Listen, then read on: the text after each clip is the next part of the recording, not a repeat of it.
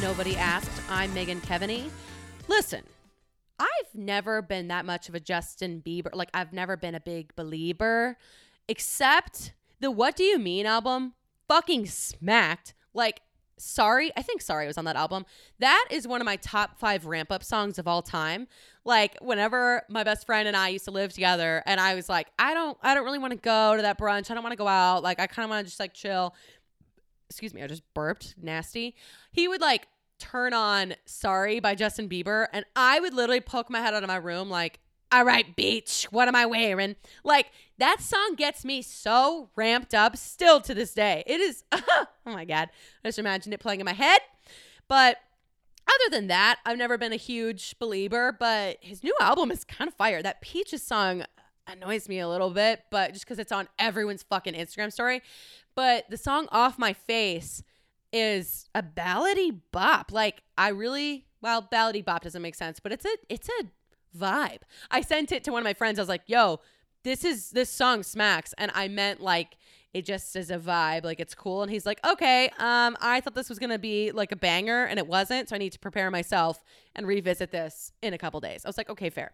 So I don't know if you if you don't find yourself typically being a Justin Bieber fan, give the album like a breeze or so because it's it's pretty good. Um, something else I've been listening to that and then I've been rewatching The Girls Next Door, that show that used to be on E when we were like in high school because Holly Madison is on Call Her Daddy this week and wow, that brought me back. I used to love watching that show. That and like Carmen Electra or something had like a show on E or VH1 or something. And I remember I would watch it in my game room and my parents started to say like you can't watch this. This is you're not allowed to watch these shows but I was like, I would always try and sneak watch them because I was like, A, I just liked the Girls Next Door show. I, I liked it. But also, in hindsight, I'm realizing like I was attracted to women and I was just like, wow, like I really, these shows, I, I like these shows a lot. I don't know. I don't know why. um, so that episode came out today. Uh, I expect it to be actually quite juicy based on the teaser that she gave for it. So I'm going to listen to that after this, I think. Um, listen, if you listen to this podcast and you love this podcast, someone you know will probably also love it. So spread the word, rate this podcast, uh, give it some stars, write a review for this podcast, subscribe to it, you know, things like that. Let's get it kind of percolating, all right? Um, quick thing that happened the other day. I was getting drinks with a friend Monday night and we were sitting outside and he's like, "Oh my god, don't turn abruptly, but look at this couple. They're so hot." And I of course accidentally turned very abruptly. and I was like, "Oh wow, shit, they are hot as fuck." And then as soon as I turned around and was like that we continued chatting, uh, like the girl literally was like, "Like I don't see that bitch staring at me." And I was like, "Fuck." And he's like, "She's talking about you. Be cool, be cool, be cool. Do not look." I was like, mm. So like the next time you think someone's talking shit about you, they might not be. They might literally be like, "Damn, that girl's hot as fuck." Um, just a little reminder because I I really got like so nervous when that happened. I was like, "Oh, geez, I did turn around so quickly." I, I see why she thinks that, but you know, you never know why someone's turning around to look at you. Maybe they're talking shit. Maybe they're like, "Damn, that bitch is fine as fuck." Um, today we're gonna talk about something. Um, how what to do if your crush asks to be connected to your friend or hooked up with your friend. I feel like that's a scenario that can be a bummer, but it happens.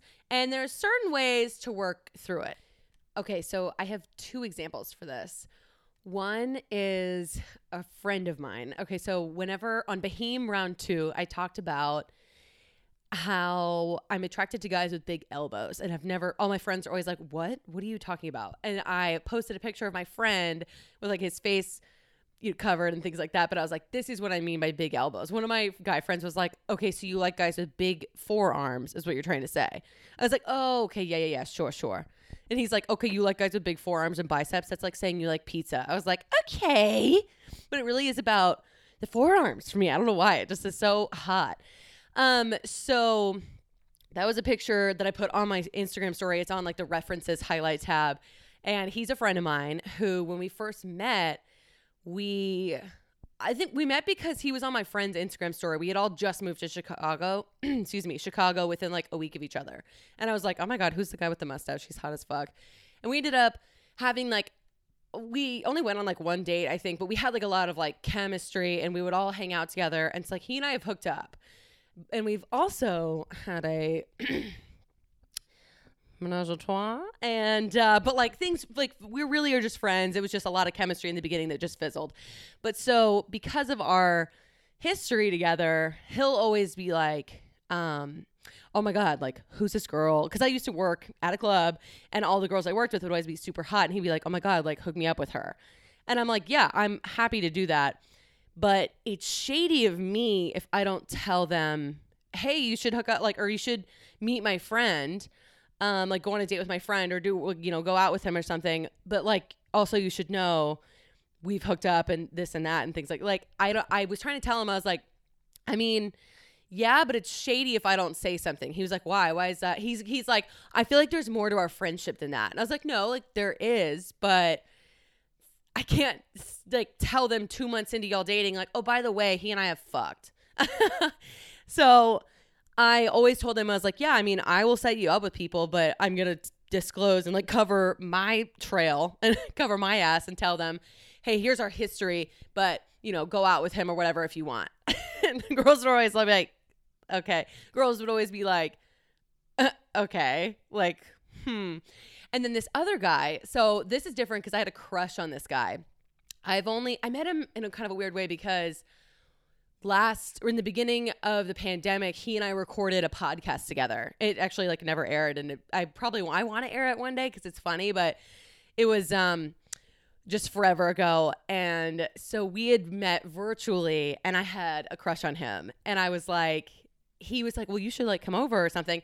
And i think that i was like uh mm, i don't know. And like it just kind of fizzled like it didn't nothing came of it. But then we would chat and like see each other around and he was like yo like this girl how do you know her? Blah blah blah. She's so hot. Can you can you put me on? And i was like ah dang it.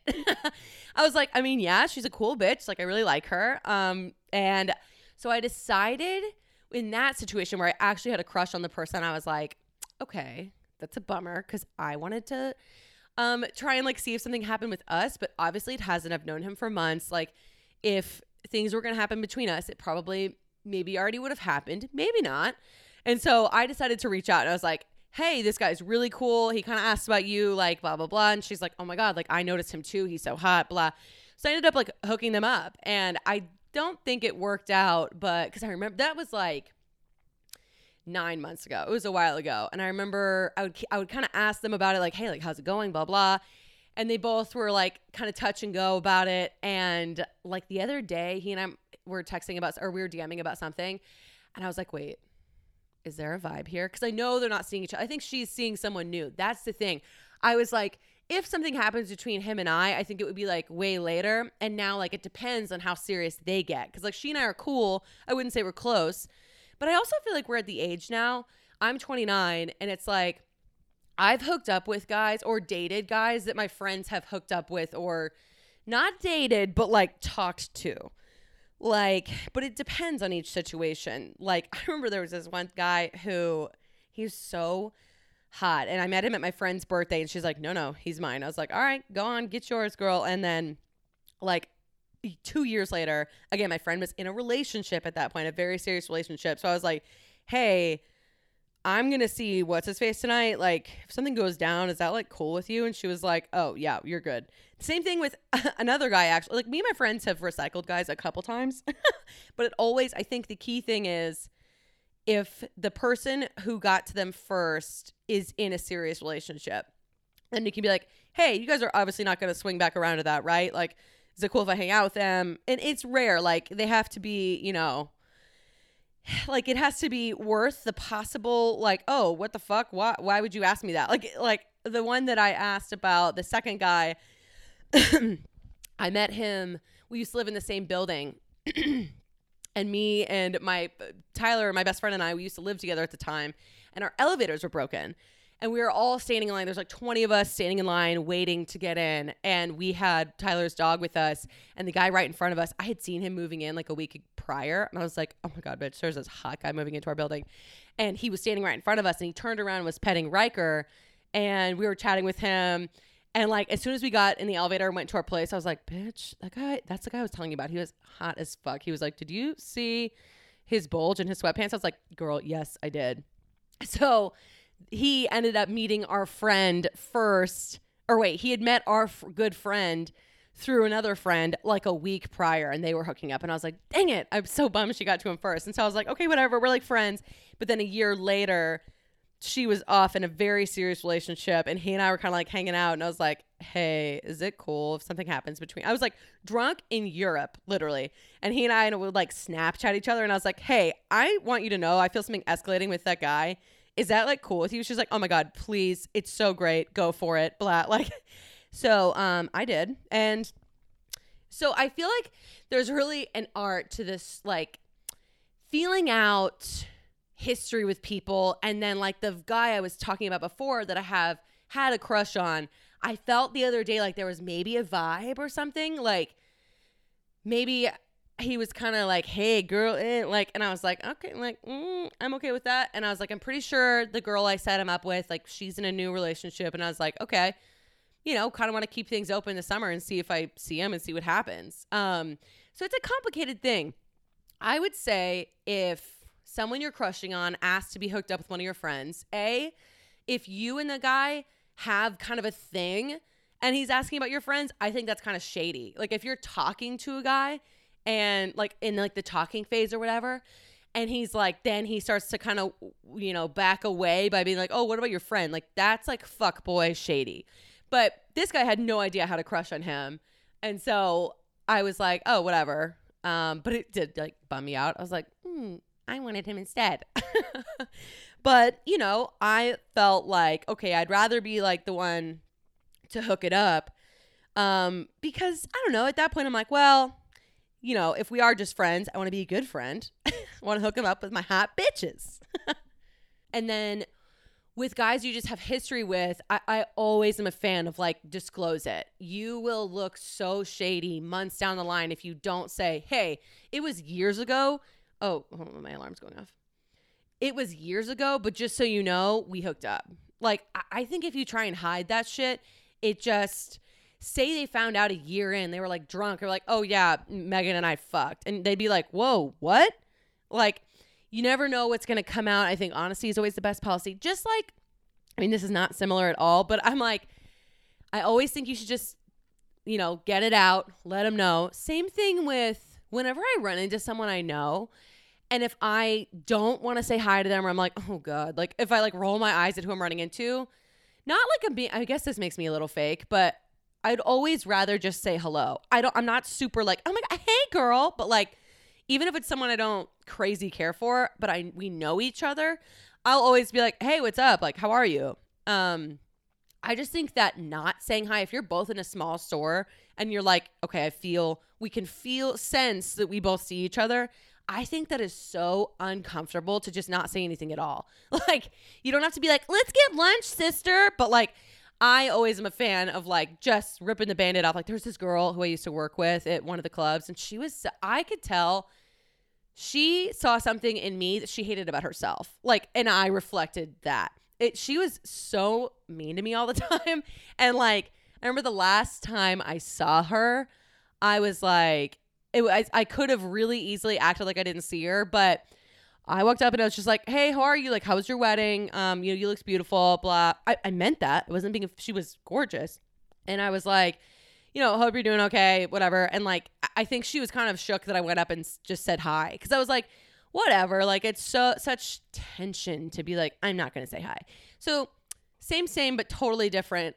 I always say, be the person to say hi. Be the person who discloses a situation. That's my policy. I don't know about anyone else.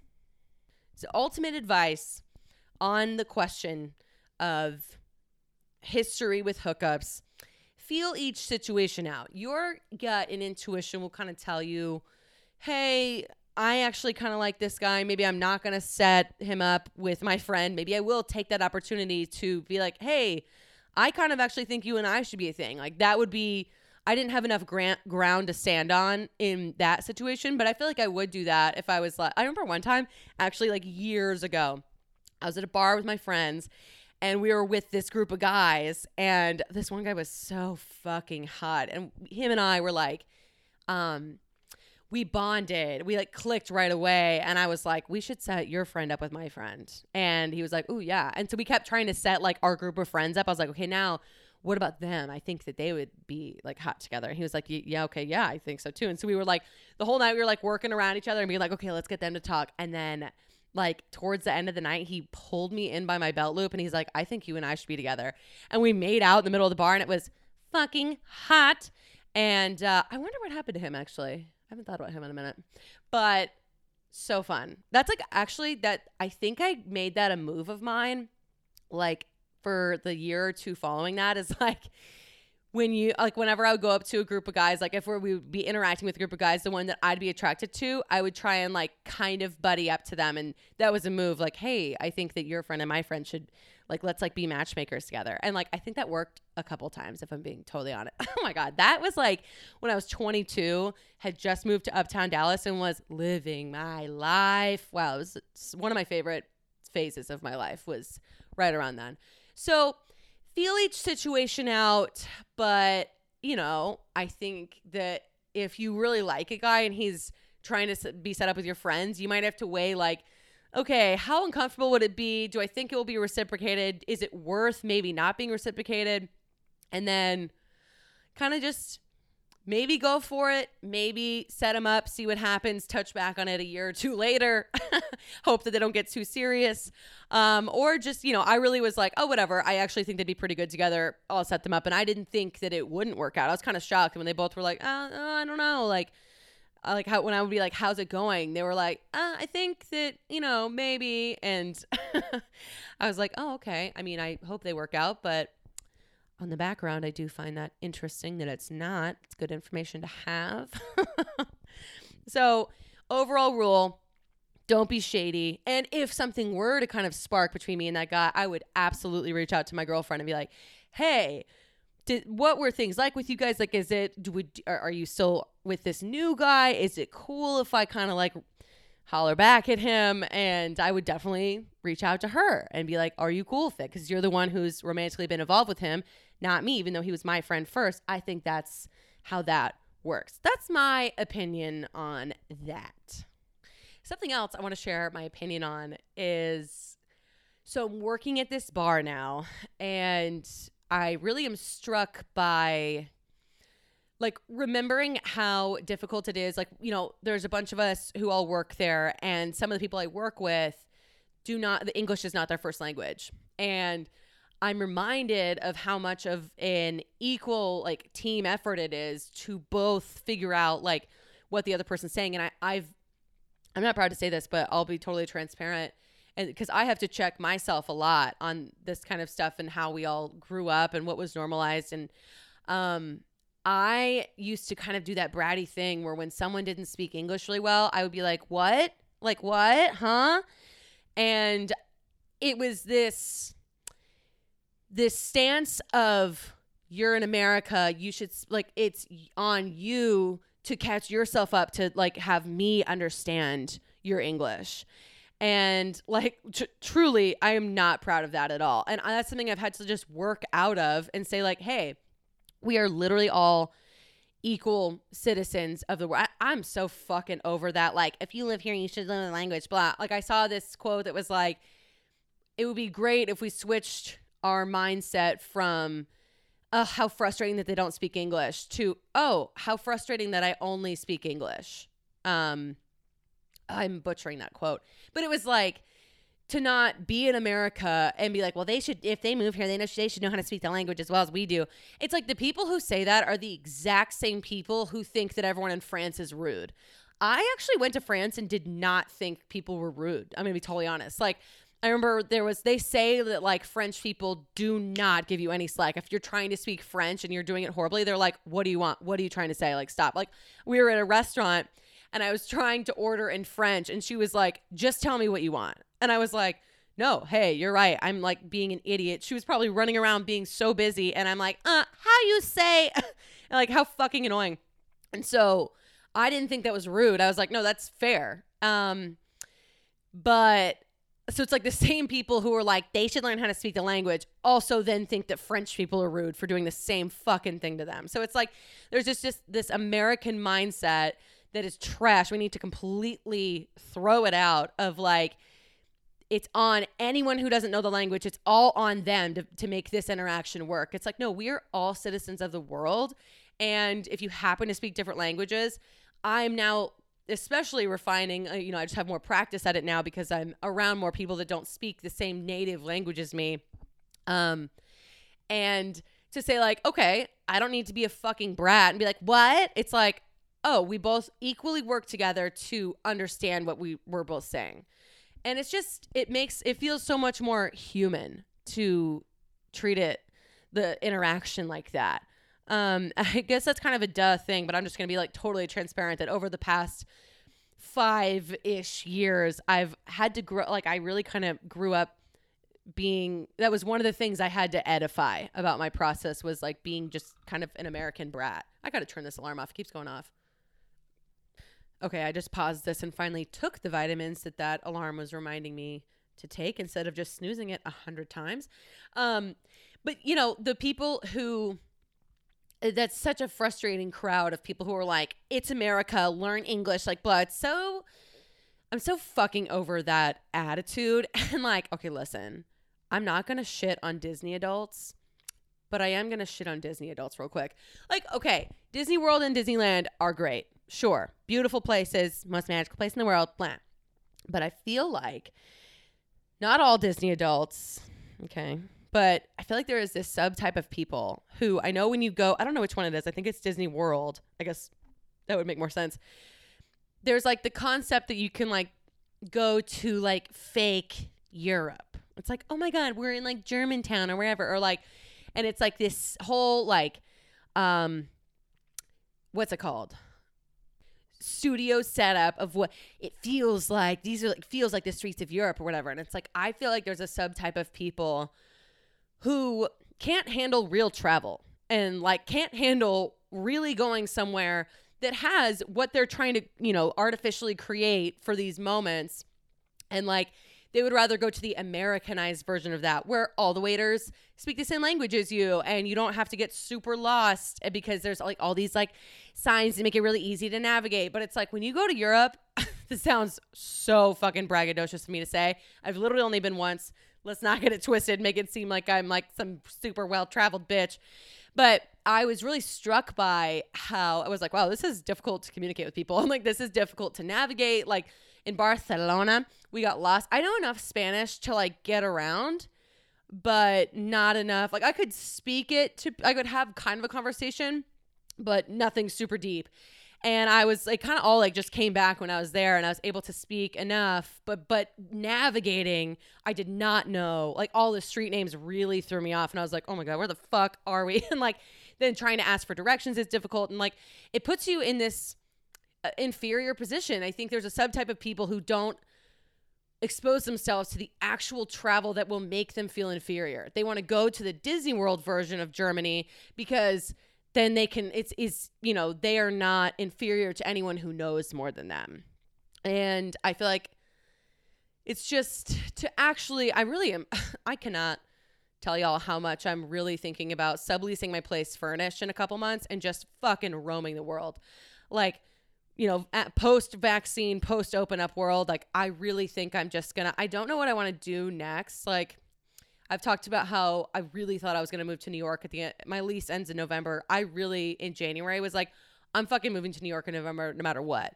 And I don't, I don't know. I feel less connected to, to that idea now. And I just may, might still do that. But I think I need to just go travel around the world for a couple months or as long as I can and really find myself, you know? I'm being to- totally serious So I really want to like immerse myself in situations that are unfamiliar, kind of like get um get into a culture that feels really unfamiliar and like the only thing that is comfortable and familiar is just myself and use that as a compass. I guess. Like I, I really am looking to strengthen my intuition and my gut and like make turn the volume up on those whispers.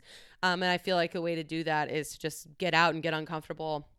Um, so yeah, I just have been reminded of it feels so much more human and it's just so much more it's kind to not be like, What are you saying? to someone who speaks a different language than you and is trying to speak English. I actually saw my friend, Chicago Food Girl, on Instagram. She's my friend Mina. She was talking about how her first language is Korean. And she, I had no idea that, like, most people who speak another language, they think, she thinks in Korean and then translates everything to English, like as she speaks it. I was like, wait, wow, that, I never even thought of that. And so it's just, you know, like that fucking attitude of expecting people to know your language just because they're on American soil and like mm, they should like know English better if they're to work here. Like uh, another thing I another quote I saw was like, "Hey, if they are they are someone who is a knows more languages than you probably and b is brave enough to do a job in not their first language." Like I just think it's so shitty to be a brat about that. So not here to shame if you're in that spot.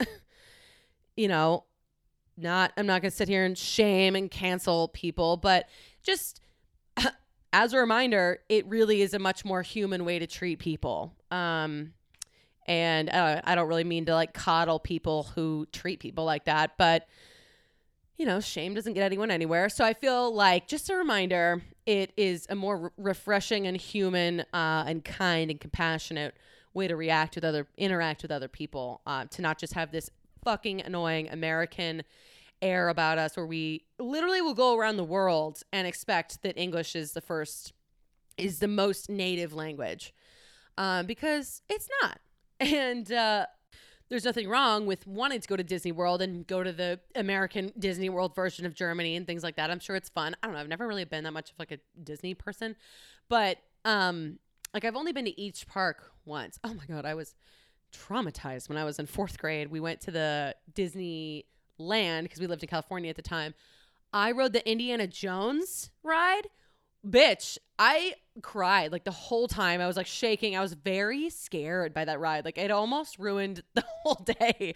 My parents were like, had no idea I was going to freak out so much. I remember we did like the Pirates of the Caribbean boat thing after, and I was like, just like hand, head in my hands, like, oh god and i don't know why just like the big rock that rolls toward that rolls towards you in the indiana jones ride it's like right out the gate it just scared the shit out of me. And like then the rest of the time i just freaked. It, it felt like in willy wonka when they go through the tunnel and it's super scary it felt like that scary for me in real life. And i don't know why i was just so bothered by that. But anyways there's nothing wrong of course with going to these places that are like the disney world version of this but i just think that there really is a subtype of people who are robbing themselves of the opportunity to really go out into the world and get uncomfortable in travel. And like not to seek uncomfortability that's obviously not the goal um to be like yeah i'm gonna go spend a lot of money on a trip that's gonna fucking suck. It's like it's just i think um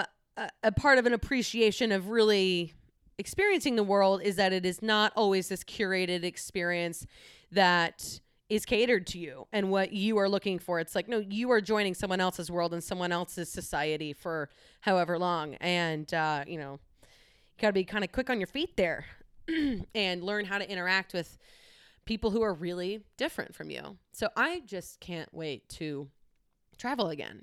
wow. I know I'm the first person to say that in the pandemic. Definitely a novel concept. Um, I'm trying to think like where all I want to go. There's so many places. I didn't travel that much until I turned like 23 and I started making some good money at the startup and I traveled like once or twice a month just to kind of start making up for lost time. Like I like literally I've never been to New York, which makes is so random and everyone's like, "What? How have you never been to New York City?" And I'm like, "I, I don't know. There's so many places I haven't been." Um, so I, I remember when I was younger, I was like, I really want to go to all 50 states, and so like, but I think I'm gonna try and do more international stuff if people will like let us in. I really wonder like how long it will take for us to be let into countries because America obviously handled the pandemic horribly um in the beginning. And oh my god, if you're looking for a documentary, this came out in like January. I don't I think I'm in a place I'm in a place now where I it would trigger me too much to watch it again. But um to kind of check yourself on it. Like it was it was a little hard to watch, but I thought it was an important thing to watch to be educated on it. But there's a, a documentary, I think it was on Hulu called Totally Under Control. It seems like it is just completely about bashing Trump the whole time. And like there is certainly um, accountability for a lot of the mistakes Trump made, but it's really about like the entire, like the em- empirical look at how fucked up America's response was. Like the supply chain um, component was a huge part of it that like there's so much I had no idea about. And I was like, holy shit. Um, so I really would recommend um, watching that if you haven't, but brace yourself a little bit because it will make you really angry. Oh, like I know everyone's watching that Seaspiracy documentary right now. Oh my God. I watched like 38 minutes of it. I remember that I, I paused it to do something. Like I had to like go get water.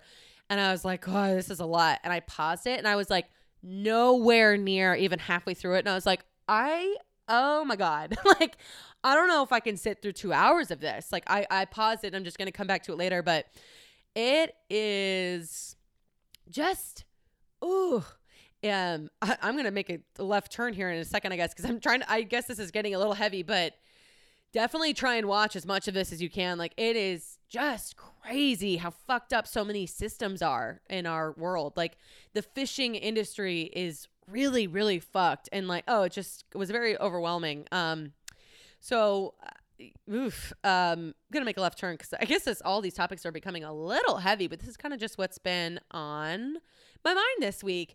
Um something else that's been on my mind this week I t- mentioned this in Boheme round two, but I um I had really big, big, big mental lows whenever I had COVID. Um like my dad had said my uncle literally just had it and it actually got like pretty bad and we're very grateful that he's okay. But my dad had been talking to him and he was like yeah you know your uncle said that it's the lone like the isolation part that's the hardest and i was like uh, literally dad i'm alone like all the time. Kind of sad.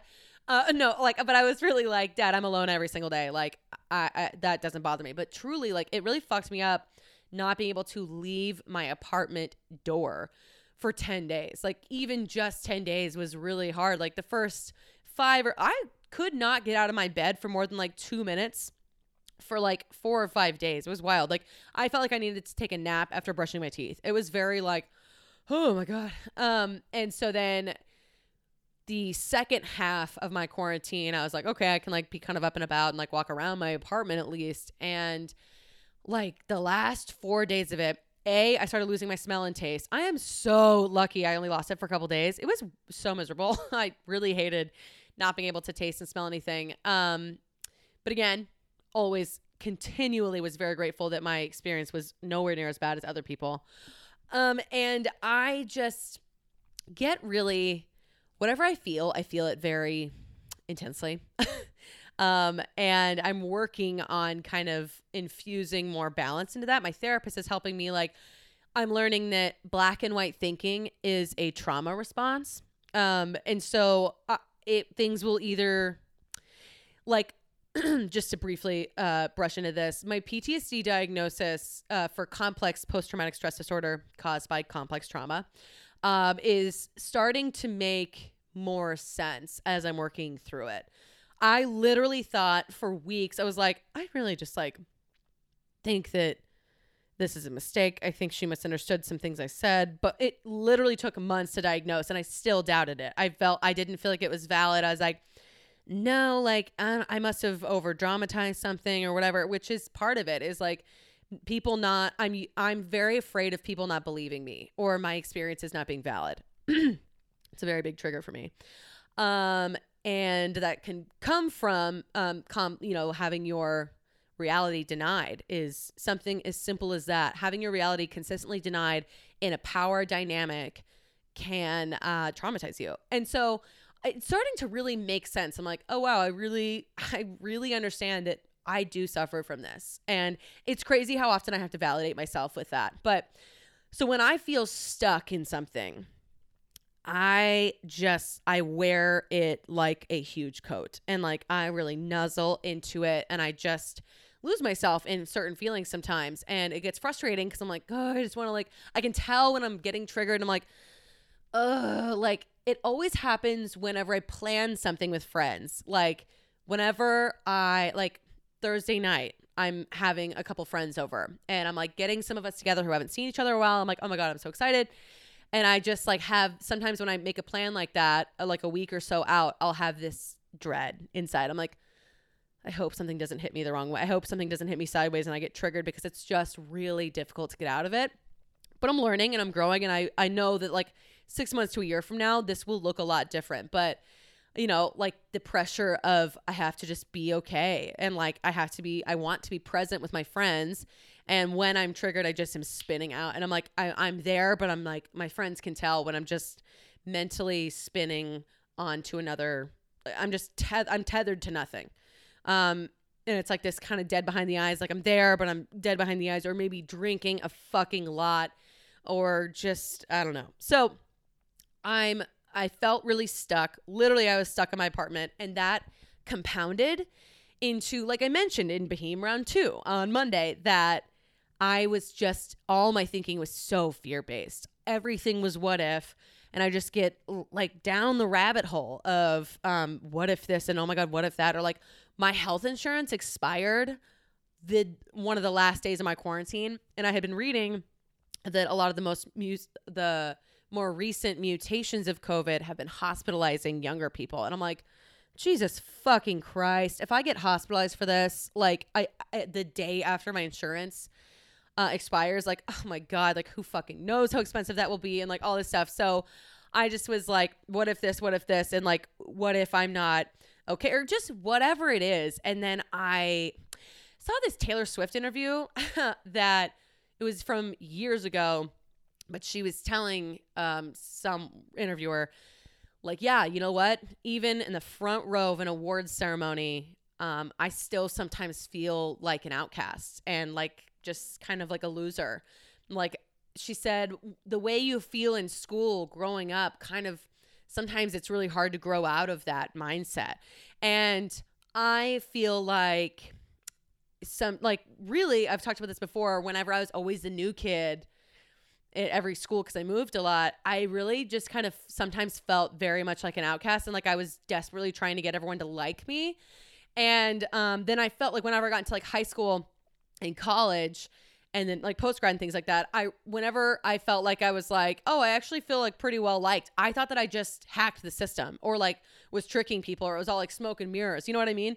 And like so sometimes i get like when i was in lockdown i get really in my head about like oh fuck like it just feels like anything i'm trying at or anything i'm doing i'm like what if people just think i'm a joke and like I got really lost in that thought. And I was like, "Hey, who fucking care? Like it's it's this is like how I actually feel. I'm like, fuck that. Like if someone's trying to hate on something I'm trying at, they probably A are a hater. B, like it's like if I'm ever being a hater towards someone, it's because I'm projecting. And like there's something about what they're doing. Like the girl I used to work with at the club. She saw something in me she didn't like about herself. And it's like so it's it's not about you and I can that is who I am and what I actually believe. But then when I go on these loops, I'm like, "Oh my god, literally what if I'm a joke? What if what literally what if I'm a joke and people are sending I have like the my Instagram is set up as like a just for fun, like where you can see your insights. I try not to look at it because you actually can see how many people sent your post to someone else or saved it or things like that. And there was one post, I can't remember what it was because I tried to like not pay that much attention to it, but like one random post I did that was kind of like hoish. It was sent like 137 times. I was like, wait, what the fuck? And I, it made me like self conscious. I was like, wait, are people, what are people saying about that? And I was like, oh God. And um, like little things like that will get in my head. And I, I try so hard to move away from that thinking because it completely separates you from gratitude. Like I said in the mini episode, fear blocks gratitude. So it's just in this fear based mindset all week about everything. Like, what if my life is a joke? What if I go to the hospital? What if I can't recover in time for work this weekend and I, I miss a weekend of work? It, it worked out. I got like sick on like a Monday or Tuesday, uh, on a Tuesday. So the 10 days, like I didn't have to miss two weekends, which is really lucky. But I was like, okay, fuck, like weekends are when I work now. And so I was like, I hope I'm okay in time and like I really need to make money and blah blah blah. Um so I just was really really trapped in that. And it it made sense to loop it all back. It made sense. I was like, "Oh, I get it." Like I this PTSD makes me feel like a bad situation. Like certain not every bad situation. There's certain there's plenty of problems I can handle and like feel like I have a normal reaction to. Um, but there are just certain um certain verticals where I'm like, whoa, I just spin out in them. And I'm like, I can't handle this. I can't do this. I, I got to get out. I got to get out. Like, it's very like, I need to escape. I got to get out of this. Like, like sometimes even when I feel stuck, like whenever I was, I was having, uh, it's too hard to explain, but I was in a situation where I was like, this is going to take forever. Um, I'm going to be here for hours and I feel like I can't get out and I feel like I'm making the wrong choice. I feel like blah, blah, blah, blah, blah. And it just goes into this, like, I'm understanding that this, my nervous system is dysregulated and panics about when I feel stuck and I feel like I have to escape. So I was feeling like that when I had COVID and I was like, I gotta get like I, I don't know if I'm gonna get through this. I don't know how I'm gonna blah blah blah and like this and that. And like it's dizzying to even think about because the morning my quarantine broke, I just immediately woke up and I just felt so much better. And I was like, dang, like and then I go on these highs whenever I feel like I've escaped, quote, escaped something. And like the I actually almost even I remember when I was a little younger, I I thought that I was bipolar. I like wondered. I was like, dude, like my I have such like highs and lows sometimes. But you know, there's a lot of parts of that diagnosis that I, I don't fit. But it's just I do have like these these highs after I get out of a situation. Every time I move to a new city, I am elated.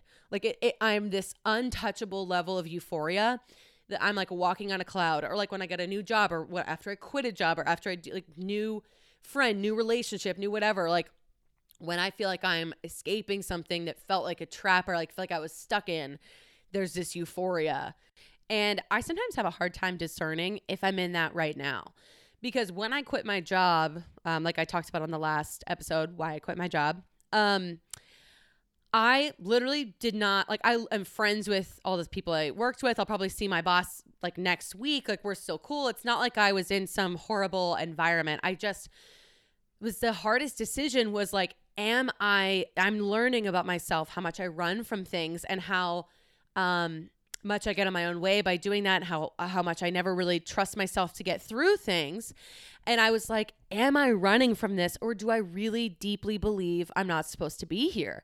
And I I ultimately by a hair decided like I feel like it's just a little bit more that I'm not supposed to be here. And I I believe I made the right choice. But then there is this feeling where I cannot even tell y'all how much happier I am with my life. Like I feel like I'm um I feel more like the author of my own experience. Like I literally work I obviously used to work like a 40-hour work week Monday through Friday 9 to 5. Now I work a 36-hour work week. I do 3 shifts at a bar a week and they're 12-hour shifts. So I'm doing 36 hours a week um, just four hours short of what I was doing before, but it's crammed into three days. And I walk with cash most of the time, and like it's great. It's more instant gratification. I also make way fucking more money than I did at my corporate job, which is wild. And then I have so much more free time to work on the puzzle company and to work on this podcast and to work on some other side projects I'm doing uh, in Texas. And so I just feel like I get to wake up when I want. I get to go to sleep when I want. I can blase. I get to fuck around in the morning. I love doing that. And like I get to just have much more autonomy over like, hey, I still have a lot of things I want to get done, but it's much more free flowing and my life just feels fuller. Like uh, instead I'd rather work um 36 hours jam packed than a more spread out time of working. Like, okay, literally in college, my last course I took in college, I had to cram like a math course. And it was like one of those two or three week summer courses. And I was like, oh, this is the shit. I wish I would have done way more classes like this. Like instead of it being drawn out, just fucking jam it all together for two, three weeks. Loved that. I feel like just having a schedule that is different than the every single day is the same, which, you know, I know that that's harder to find. Like I really have to look at my life and put it together in a way that's not put together for me. I think I just I always resent any system that I have to follow that like is feels like if someone else is dictating the structure of my life, I just always end up resenting it. I ran into a friend yesterday who I was like, "Hey, like how's your you switched jobs like 4 or 5 months ago, right? How is that?" And she was like, "Oh, bitch, I already hate it." And I was like, "Oh god, that sucks. I hate that feeling so much when you're like, okay, like I thought I was to like this job more and I don't. I'm still unhappy with certain things and it's like I was like, dude, I feel for you and like asking her like, what do you think you want to do next? And she was like, I don't know, I'm giving myself like two weeks and I I might she was saying the same kind of thing. She's like, I think I might just like move to another country and like I, I don't know, I might just completely go all out. I was like, go off, bitch. Like, do it. Um and I related so much to just I, I got to a point where I was like, I basically hate any nine to five job. I hate any structure like that. Like I worked for the company I got fired for was a great company, and I still was like, ugh, like I just there's certain parts of this I don't like, and it was no had nothing to do with the company. It was really just like that, and then going to the next position and really ending up not liking that either. I was like, it's me. I'm the common denominator. I don't like this kind of structure. I, it's like a creative outlet for me to be like, okay, how am I going to afford my life this year? You know, and like, what am I? Then I I start to get more into an abundance mindset, um, where I start to like, okay, every time I make money at the bar, I literally stuff it into this part of my apartment that I won't disclose, but um I just I stuff it into a place and don't look like try not to spend it. And I just like that's how I literally physically save money and um, it just i love that feeling of i feel like i'm just collecting money at this point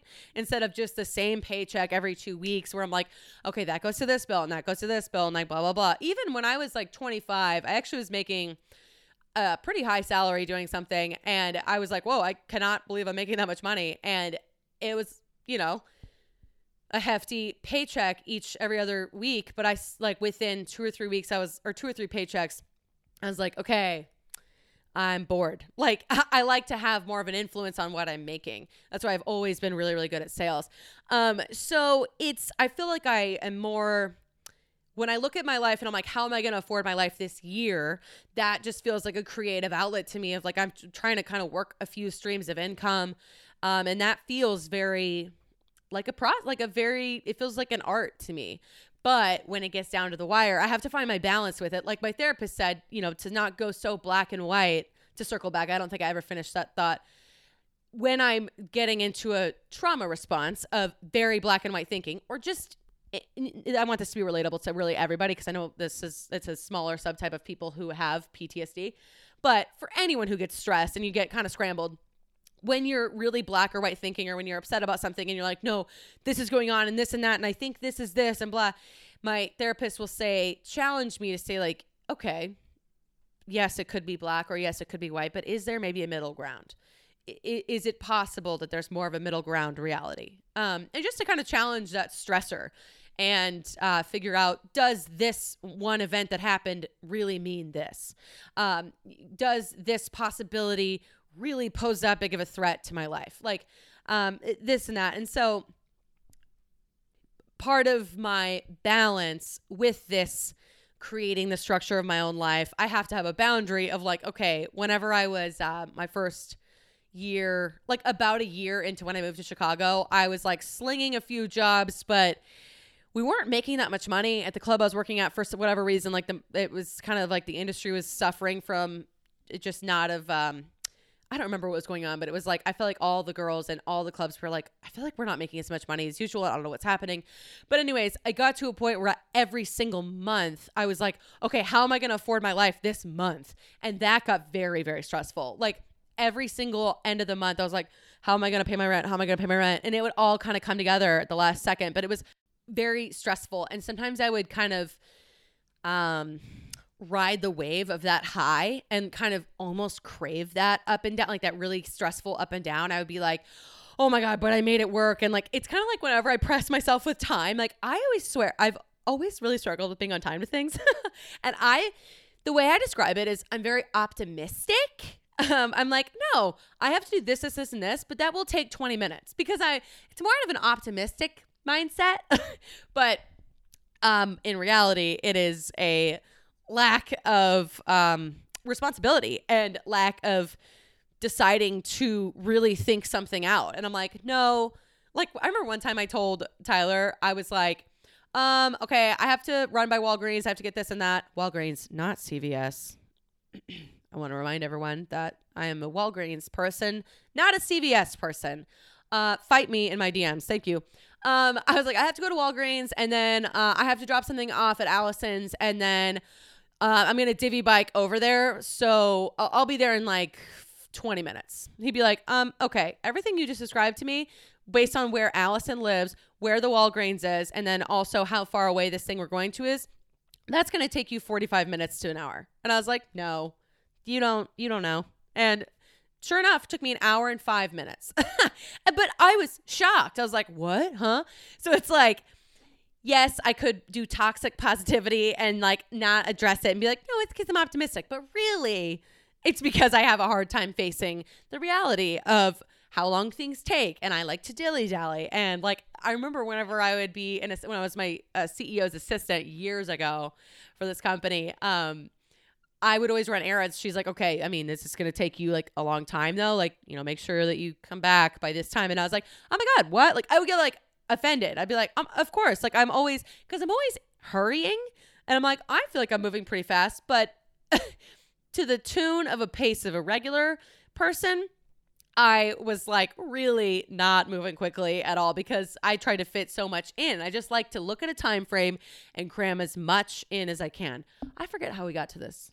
Um, oh, my life is fuller.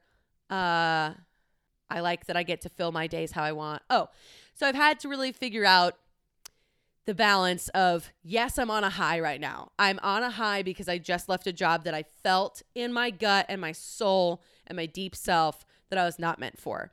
But, you know, I, I want to not go too, too heavy on like, I escaped and I'm out and it's this and this. And like, I get into this like fairy tale world of, which is sometimes fun because I, I feel like the sky is the limit and that's when I really dream and, and figure out goals of what I want to do. And I, I have this huge, like, two to three year tr- track that I'm figuring out for what I want to do with the next couple of years of my life. And like, I am wildly inspired by it, and I, I think I'm going to get some huge things done. But then I, I fall down. I, I, I, get into these highs, and I'm like, I could do this, this, this, and this, and this. And I love to dream big. But then I kind of settle back down more into reality, more of the middle ground, because uh, life is not always that high. Uh, and then I get disappointed in myself. And I'm like, oh, well, like, because I don't always have as much energy as I do right in the beginning of a new phase of something. And um, so I'm learning how to have more realistic expectations as I move through this transition and to try and stay more balanced with um okay yeah i do have massive things i want to accomplish but i'm going to do them slowly and i'm going to do them kind of one at a time um, or just really build each thing i'm doing with a lot of care and set realistic goals and realistic boundaries with each situation. So I'm stoked because I feel very connected to going through treatment for the PTSD and healing from it as I'm learning such a real life um example is not the right word, but like a, a real life thing to apply it to is like, okay, yes, I feel like very um the biggest difference I feel is how much more bandwidth I have for things. Like I'm so much more energized to like I've had a pretty full like social week. Well, last night I was supposed to get drinks with dishwasher man. Um I mentioned him in the episode. I think he was on the episode um your anxiety doesn't give a fuck about you. I called him dishwasher man because I like was out with friends one night and I FaceTimed him. I was like, "Hey, like what are you up to? Do you want to come over?" And he was like, uh, yeah, give me like an hour. And I literally like Cinderellaed into a cute, like effortless outfit and like cleaned my place up and like ran my dishwasher. And uh, he canceled like last second. And I was like, Are you fucking kidding me? I ran my fucking dishwasher for you. How dare you? Like, so I call him dishwasher man, but I was supposed to get drinks with him last night. I ended up canceling because I wanted to go on a long bike ride instead. And then like Monday night, I went and got drinks with a friend. Tonight, I have game night. Uh, tomorrow, I'm getting together with some old coworkers. Like, I um am just I called my friend yesterday who I'm seeing tomorrow. I was like, "Hey, I know we talked about Thursdays. You have a second? I wanted to chat with you about it."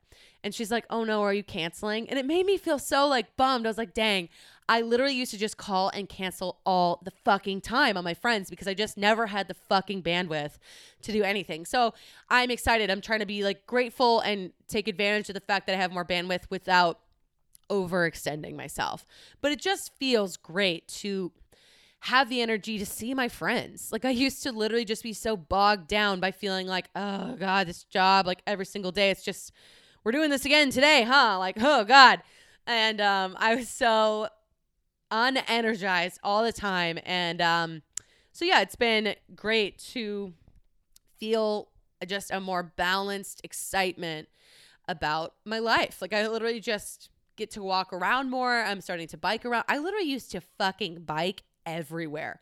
And I miss that. But I was reminded, I mean, just for anyone else who bikes here in Chicago or any major big city, to just be careful. Like I really saw two huge bike accidents yesterday, and one of them was this guy who was in like a Lance Armstrong kind of bike outfit, and um, had a helmet and everything, but was like bleeding from his head or from his forehead. I mean, he, it was like a, a cut. It wasn't like his skull was cracked open or anything crazy, but it, it seemed like a pretty ser- like an ambulance had to come.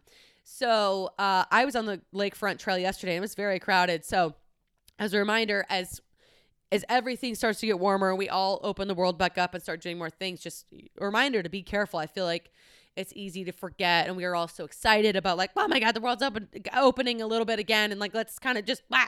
and like the weather's nice. Let's, let's go. Um, and that was a good slow down reminder for me, um, figuratively and physically. uh, one more thing that helps me with this more balanced mindset, uh, middle ground, less black and white. I've told this to friends before because this really made a big impact in my life um, with just the way I talk to myself. And whenever you're walking around your place and you see that box of things you need to donate, you're like, oh God, I need to go donate that. Uh, or like the box in the back of your car of things you need to donate or whatever it is or like you see things like a package you you um told a friend you'd send back. Like I literally borrowed Spanx um over the the wedding I was in like a month or so ago and I was like, "Oh shoot, I need to send those back to her." And like that weight of saying to yourself, "I need to do this and that." Um, I went through a period where I was probably stuck in some big mental rut and I was trying so hard to get out of it and I was like made this tweak that I'm so proud of. Um I have no idea if I absorbed this from someone else or if I thought of this to be totally honest. I, I really don't remember, but I changed my verbiage from I need to to I can. I then realized like I took like one month of okay, I'm gonna be very uh, really examine every time I say or think the word need.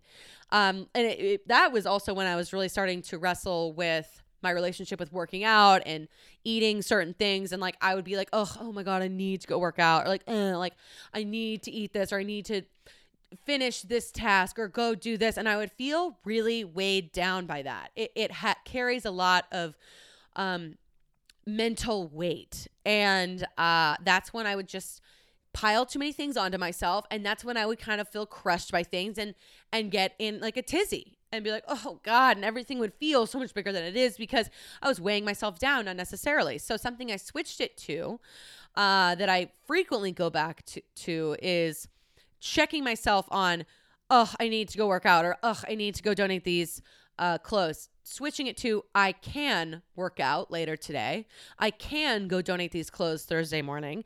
Um, just switching from I need to to I can do that um, really puts you in a position of empowerment and helps you to start speaking authority over your tasks and things you would like to do. I also would switch, oh my God, like, I want to do that, or I want to work on this, or I want to get better at that. And it's like, you really only truly want a few things in your life at a time. Like, you can't really want to, to, very much like definition of the word when you want to do something you do it Um, and so that was another thing that had more weight to it as well. And I was like, wow, if I want to do all these things, why am I not fucking doing them? You know, it affected me to say, oh my God, I want to, um, get better at this like this girl like i see this like i want to do photography like uh like or i want to get my closet more organized i've said that so many times and it's like then you start to feel bad about yourself if you're constantly saying i want to do these things and you're not doing them you know there's a part of you that feels that dissonance between that. And so I started saying, I'd like to do this. I'd like to organize my closet. And it just was a more like realistic mindset that helped me find more of the middle ground, a little bit more of balance. Um, so switch your needs to cans, figure out the very few things that you want to do, and then everything else is just something you'd like to do. Um, and really kind of help you prioritize maybe direction or just take a little bit more of a breather on yourself and just get more in touch with um, all, all, that mental chatter of like I should do this. Oh my god, every father in the world, oh shoulda, coulda, woulda. My dad said that so much when I'm like, oh well, like we should have done this. He's like, well, shoulda, coulda, woulda, and I'd be like, that. And whenever my dad said, I think I said this on an episode before, but whenever I would be like, oh, Austin got a bigger piece than me of like food or whatever. I'd be like, that's not fair. My dad would be like, well, life's not fair. And I, oh my God, I would get beside myself mad. I'd be like, so I know it's a real dad thing to be like, shoulda, coulda, woulda, but like, don't should yourself. That's a big like term in therapy. Um, don't weigh yourself down with I should do this. But like, I want to do this. I need to do that. Just take a bit of pressure off yourself. I can work out in an hour. I can donate these on Thursday. Um, I would like to organize my closet. Um, I tried to think actually of three new examples for each one of those, and just nothing came out of this brain. So, gonna reiterate those three examples for you there. Um, to kind of wrap this episode up, I just there's I have this thing with numbers. I know that's like a hippy dippy thing. Like a lot of people when they see 444 or like 1111 or certain numbers, like all um, synchronicity, I think is what they call it. Uh, I'm starting to kind of get into that kind of stuff, but in my own personal way. Like I used to feel pre pandemic, I used to feel it was hard to explain how I even got to this. It was kind of like an inception when they're like, you can tell it's a dream because you're like, wait, how did we get here? And you're like, oh, wait, I don't know. What were we doing before this? I, I can't remember. It's like, same thing with intuition things or gut things, in my opinion. Once I'm really kind of caught uh, into a, when I realize I have intuition about something, it won't all just happen at once, but there will be a point where I'm like, no, I, I have an intuition about this. And I, I can barely pinpoint where it started, but I know it's an intuition um, or an intuitive feeling. So I had something like that with whenever I would run into someone I know. Like I my whole life I always loved that. I think because I used to move so much, I liked as I got older, whenever I'd run into someone I know, because it would remind me of the feeling of like, oh my God, I'm settled here. I know people. Like, that's awesome. And it would feel really comforting. So I've always loved that. And I'm always, whenever I would come home, especially when I lived in Dallas, I'd be like, telling my roommate, I'd be like, oh my God, I saw so and so today. And we ran into so and so and it was so crazy. And it was like wild. He's like, okay, I mean, okay, that's crazy, I guess. I'm like, it was crazy. and like, I've always gotten a lot of joy from that. And so when I moved to Chicago, I started feeling an intuitive, uh, an intuitive feeling about, you know, every time I really run into someone I know here, it kind of feels like an affirmation that I'm in the right place at the right time. And it feels like a bit of like a universe, like, hey, like, because uh, it would happen a lot when I was feeling down or starting to doubt myself. And then I just would run smack into someone. Like, because to me, it's crazy that so many variables have to come together for in a city for you to run into someone or really anywhere truly like i mean smaller towns like you know chicago really has like a smaller town feel it really does but it's still i think it's just wild to run into people um i love it and that but pre-pandemic always felt like you know what i feel like i'm in the right place at the right time and just energy like it, it made me feel aligned um and it would kind of like put a little pep in my step. I'm like, okay. And so then obviously with the pandemic, eh, that majorly decreased and I wasn't really running into people. And it kind of just all of a sudden started to shift into um especially the past 9 to 10 months. I have felt very connected to certain numbers. Like my birthday is September 16th. I've always loved 916. I love both those numbers separately, 9 and 16. Um and I that number and like my favorite time of day is 1234 1234 I, I remember like seeing my parents digital clock in their room i always would be like try and catch it at 1234 because i was like ha 1234 like and then um so those two times of day always feel like it started to feel like every time I was not every time I was doubting myself, but there were some profound moments where I would start to be like second guessing something or looking looking down a lot and feeling kind of down and like because uh, I very physically react when I feel down.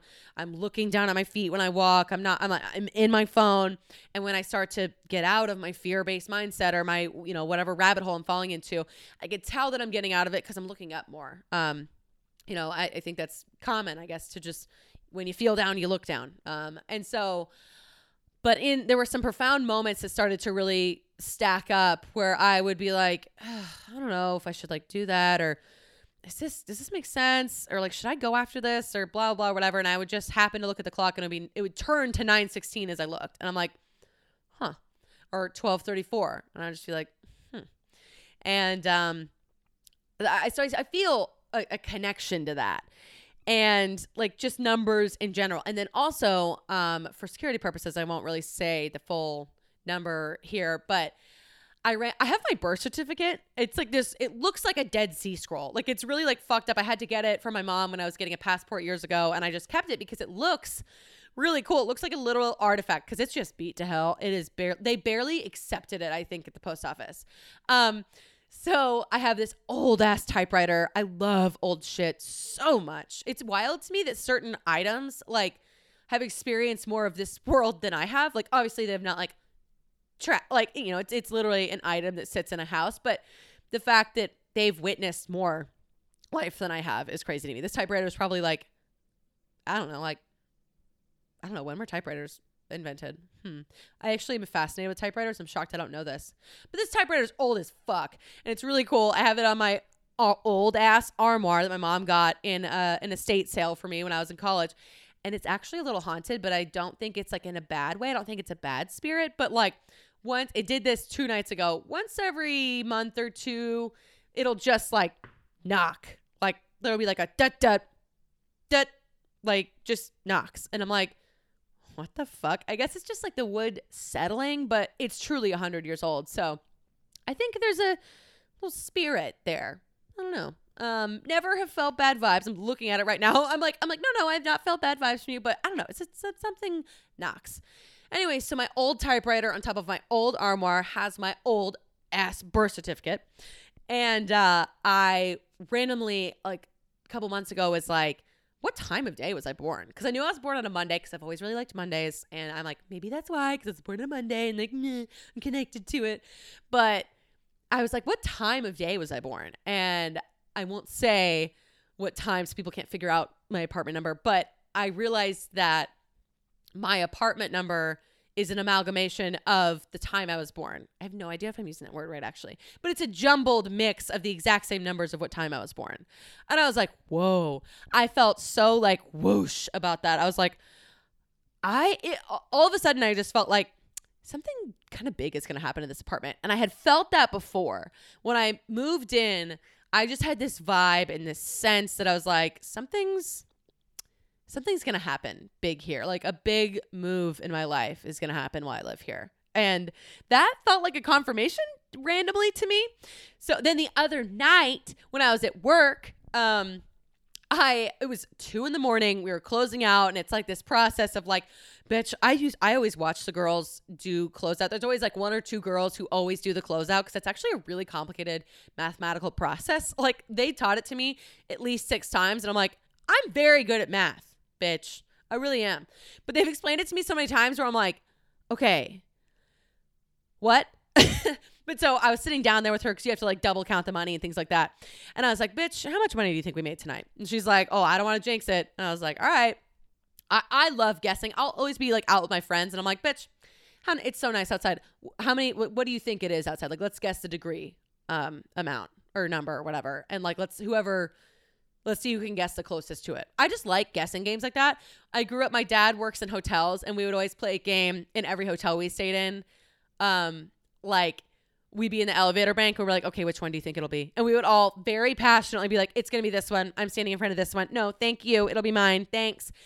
and uh, that I just like making games out of anything. My dad always did that with us for stuff when we were growing up. So he also used to do this thing. Boy, we are really sidetracking today. Um, he did this thing where we used to live on a golf course and he wanted to just always play golf. And so he would take us with him. And we didn't learn till we were like way older that he was just like tricking us into thinking this part of it was a game so he could just play golf. But he'd be like, okay, you guys have to find the flags. And it was like, there were all these like little tiny flag markers because I think they were probably doing construction or something. So he's like, okay, how many green flags can you find? We'd be like, oh, me. Thank you, Dad. Me. I got it. Austin, no, you, move to the side. I found six. Like, and we would come back and report how many we found at each hole. And like, he's like, oh, good. Okay, now we're to go to this hole. How many red flags can you find? Ha! Mm, dating games. Thank you so much. Um, was preparing me for being on Hinge later in my life. Um, but so I just, my dad always made everything fun with little games. So I like making little things fun with little games. So I was like, bitch, how much do you think we made? And so she didn't want to jinx it, which I get that because that's a very real thing. We'd be like, oh, I feel like we made like three or 400 and we made like 200. Sometimes you'd be like, fucking damn it. I thought we made way more money than that. But so I was like, okay, okay, that's fair. I, I respect jinx feelings. And so I was like, I'm going to open up a note and I'm going to write what I think we made. And I was like, I feel like we made like 333. And I was like, no, 334. So I wrote it down. I shit you not. Literally, all of us made different amounts because we were all there for different hours. And she, I watched her write down next to my name 334. I was like, bitch, you are fucking kidding me. And I opened my note. I was like, that is exactly what I fucking wrote. And like, trust me, bitch, I have no way of like knowing that based on like certain tips and this and that. I was like, the mathematical process is uh, wildly lost on me. And we were like, wait, that's fucking crazy. So, big into number connections. I'm starting to run into more people. I ran into someone yesterday and like so like that that energy connection alignment thing is coming back for me, which I'm stoked about. But like really big into numbers right now. And like I, I was reminded again of the apartment thing. There's those numbers. And like the fact that it almost exactly aligns to the time of day I was born. But I sound like I really wish I was born to astrology because I know I sound like an astrology bitch being that connected to the time of day I was born, but like I don't know, I never connect. I'm a Virgo. I've almost never in my life have connected to something Virgo that I've read. I don't know, maybe actually, maybe as I like heal from like trauma and whatever else like stressors are kind of clouding my life, maybe I will get back down to like my deeper, truer self. And maybe I will reconnect or connect with what it means to be a Virgo because they're always very like anal retentive, like super organized. I love organizing things, but I'm actually kind of like a cluttery person. So I don't know. I always read Virgo stuff. I'm like, yeah, it doesn't really feel like me, but I'm like, maybe deep down, I am kind of like, I, I like helping people organize stuff. I like the act of organization, but keeping it up feels like a burden. So I don't know. Um, I don't know. If you have bangs and know about astrology things, uh, maybe slide my DM. Like people have done my moon charts or rising sun or whatever it is. Like, and I just always am like, one of my friends recently was like, oh, so you're like a rising Libra. And I was like, she's like, yeah, but I would never, or Leo. I don't, I don't know. But she was like, I don't really picture you as that. And I was like, yeah, I never really have connected with this and that. So if you feel like doing some charity work of helping me figure this out, uh, let me know because I wish I was more interested in astrology. One of my friends said, Yeah, I mean, like if the tides are affected by the moon and we're 80% water or however many percent, why would it not affect us as well? And I was like, Damn, bitch, that is a very compelling case for caring about astrology. Um, so, anyways, to kind of wrap this up, listen to your intuition. Uh, the next time you are at a restaurant and the quiet busboy, you're trying to ex- communicate something to the quiet busboy, maybe be more patient. Maybe treat them more like you are completely equal citizens of the world. Uh, there is no reason to act superior because of the language that you speak. Um, and switch your needs to cans, your want tos to like tos, your shouldas to coulda wouldas. Um, and hey, listen, thank you so much for listening to Since Nobody Asked. I'm Megan Kevany. And you know what I hope? I hope that you have an incredible rest of your week.